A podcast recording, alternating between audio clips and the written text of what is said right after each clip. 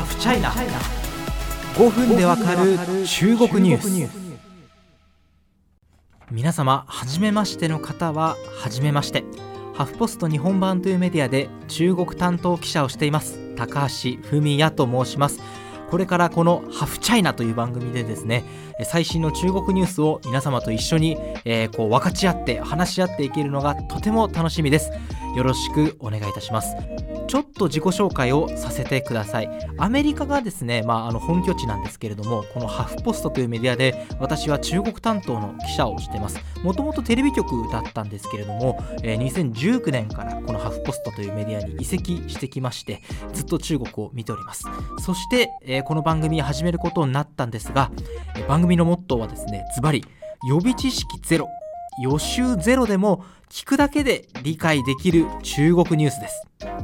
やっぱりこの、まあ、今まで中国ニュースってたくさんのメディアがたくさん発信してるんですけれどもなんとなく壁があるように思えて仕方がないんですね。わかる人にはもちろんわかる。でも予備知識がない人にはなんかわかるようでわからないみたいなそういう壁を壊すような、えー、ポッドキャスト番組目指していきたいと思ってるんですね、えー、取り上げるテーマ政治経済社会を幅広く、えー、時にはゲストもお呼びしてさらに見識を深めたいと思ってます。そして第1回からですね、早速中国の話していこうと思うんですが、まあ、ちょっと配信日遅くなるかもしれませんけれども、ちょうどですね、収録しているのが中国春節の日なんですね。まあ、中国っていうのは1月1日の元旦ではなくて、まあ、旧正月をもってハッピーニューイヤーとなるわけなんですけれども、まあ、例年家族の待つふるさとに帰ったりとか、あるいは日本をはじめとした海外旅行に出かけたりという感じです。よく日本のメディアでも民族大道なんて呼ばれたりしますよね。しかし今年2021年は特殊な春節になりました。新型コロナウイルスの猛威収まってませんよね。思い起こせば2020年去年の春節これが新型コロナウイルスを中国全土あるいは海外に広めたんじゃないかという指摘もあるくらいですちょっとまずですね、今年の話をする前に、去年の春節、まあ、去年の中国式お正月をですね、振り返ってみたいと思うんですけれども、あの、新型コロナウイルス、最初に感染が爆発的に広がった武漢市、封鎖されたのは1月23日です。春節は毎年日付が変わるので、去年は1月25日。なんだ、つまり、春節の2日前に武漢封鎖できてたじゃんっていうふうに思われるかもしれませんけれども、すでに規制ラッシュ始まった後のタイミングなんですね。すでにおよそ500万人が武漢市街に出たと当時の市長が証言しているわけです。そして2021年、春節、また民族大移動しちゃうんじゃないか、大丈夫かと、まあ、コロナ発生後2度目の春節を世界が注目しているわけです。中国はこれに対してどんな政策を取ったのか、まあ、東北部などですね、高リスクの地区は基本的に移動できないんですけど、全国的に動くな規制禁止ってしたわけではないんですよ。場所によってはルール上を自分のふるさとに帰っても問題ないわけです。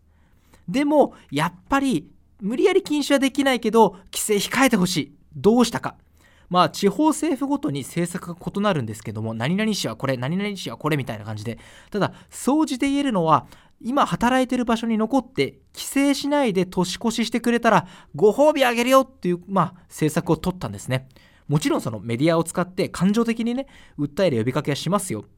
まあしかし呼びかけだけではなかなか人は動かないということを中国政府はよく分かってます。何をやったか。代表的なのはお年玉です。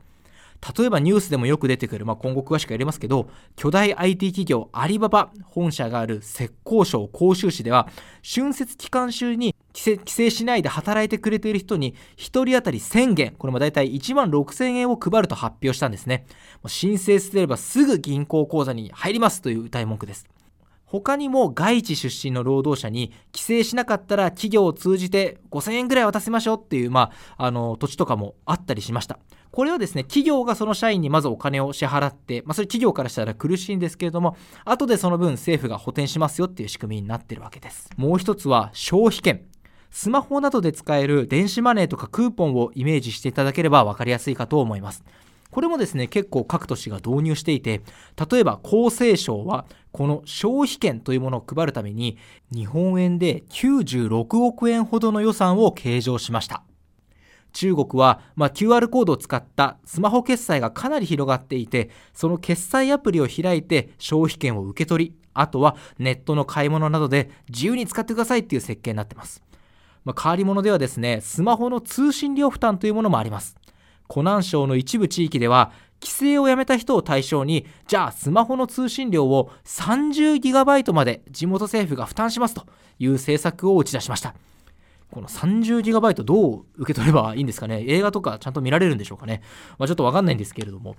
まあただ中国の人と話をしているとですねその春節にふるさとに帰って、まあ、家族とま一家団らんの時を過ごす。これがどれだけ大事なイベントかっていうものを思い知らされます。ま中国人はですね、今回世間的な規制やめようねっていう雰囲気と、あとはこうしたご褒美、そしてふるさとの時間がいかに大事かっていうこと、この2つを天秤にかけて測ることになったというわけですね。